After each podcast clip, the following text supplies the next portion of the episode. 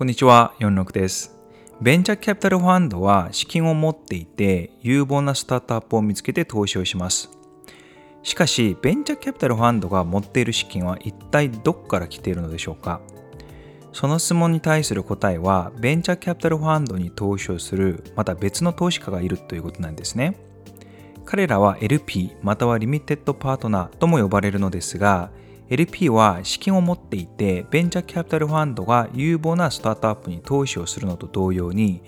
彼らも有望なベンチャーキャピタルのファンドマネージャーを見つけて投資を行います。LP には年金基金、大学基金、アセットマネジメント会社、大企業、そして富裕家族の資産を管理するファミリーオフィスなどの投資家がいます。ベンチャーキャピタルのファンドマネージャーは自分の投資戦略と実行力を信じてくれる LP を探し、LP は自分の投資基準を満たすファンドマネージャーを探します。しかし残念ながらこのプロセスはほとんどのファンドマネージャー、特に新規参入した新しいファンドマネージャーやベンチャーキャピタル業界では首里を占める白人ではない有色人種などの過小評価グループのファンドマネージャーたちにとっては非常に難しいプロセスになります。かかる時間も早くて6ヶ月、だいたい1年から2年ぐらいかかるのが普通です。残念ながら、この特殊なマッチングには出会い系アプリである Tinder のようなソリューションはありません。Tinder はマッチングの候補者を画面上に表示してくれるので、ユーザーは左か右にスワイプするだけで最適な相手を簡単に選ぶことができますよね。しかし、ファンドマネージャーと LP のマッチングとなると、オンラインデートのマッチングアプリどころか、まるで昭和のお見合いのようで、未だに共通の知り合いからの紹介によるものが多いです。つまりシステム化された出会い方ではなく、極めて主導的かつ受動的な方法で一人一人と出会っていくのです。このような全時代的な方法でのマッチングを経て、ベンチャーキャピタルファンドはやっと最先端のテクノロジーに投資を開始することができるようになります。このプロセスに矛盾を感じるのは僕だけではないと思うんですよね。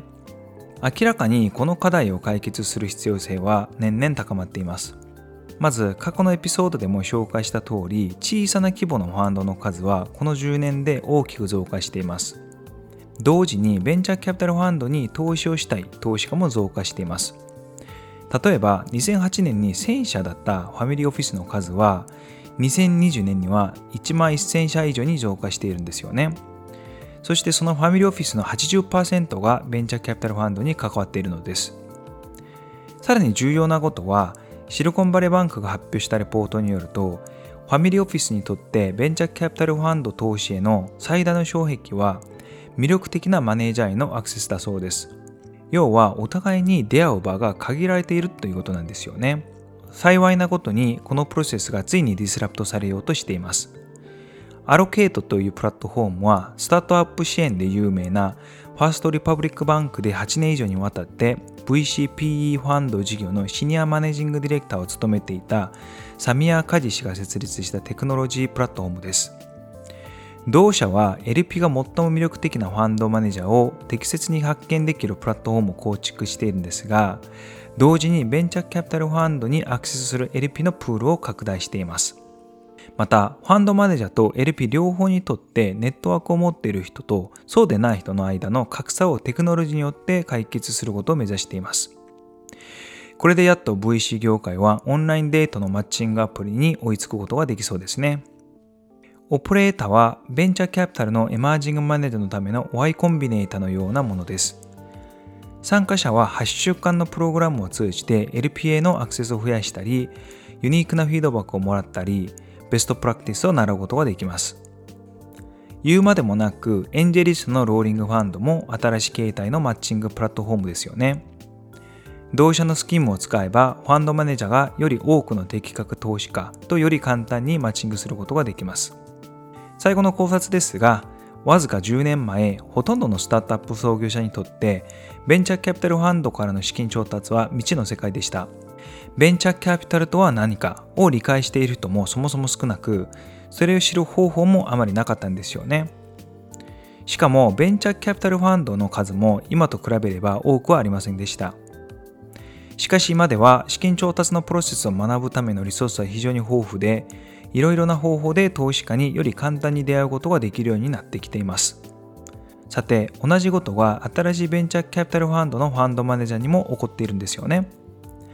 ファンドの資金調達プロセスにはまだまだ未知の部分が多くて、ほとんどの新しいファンドマネージャーにとって見込みのある LP にアクセスすることは非常に難しいです。またそれを手軽に勉強できる方法もありません。でもこれからはアロケート、オペレーター、エンジェリストのようなプラットフォームで資金調達のプロセスにより透明性をもたらし、プロセス自体もより簡単になっていくと思います。これは言うまでもなくベンチャーキャピタルのエコシステムに大きなプラスの影響を与えていくと思います。新しいファンドマネージャーや離職人種などの過小評価グループの有能なファンドマネージャーは今より公平な資金調達の機会を得ることができますし、さらにその資金は有望なスタートアップに投資され、ベンチャーエコシステム全体の成長をさらに促進していくと思います。今日の話はここまでです。ご清聴ありがとうございました。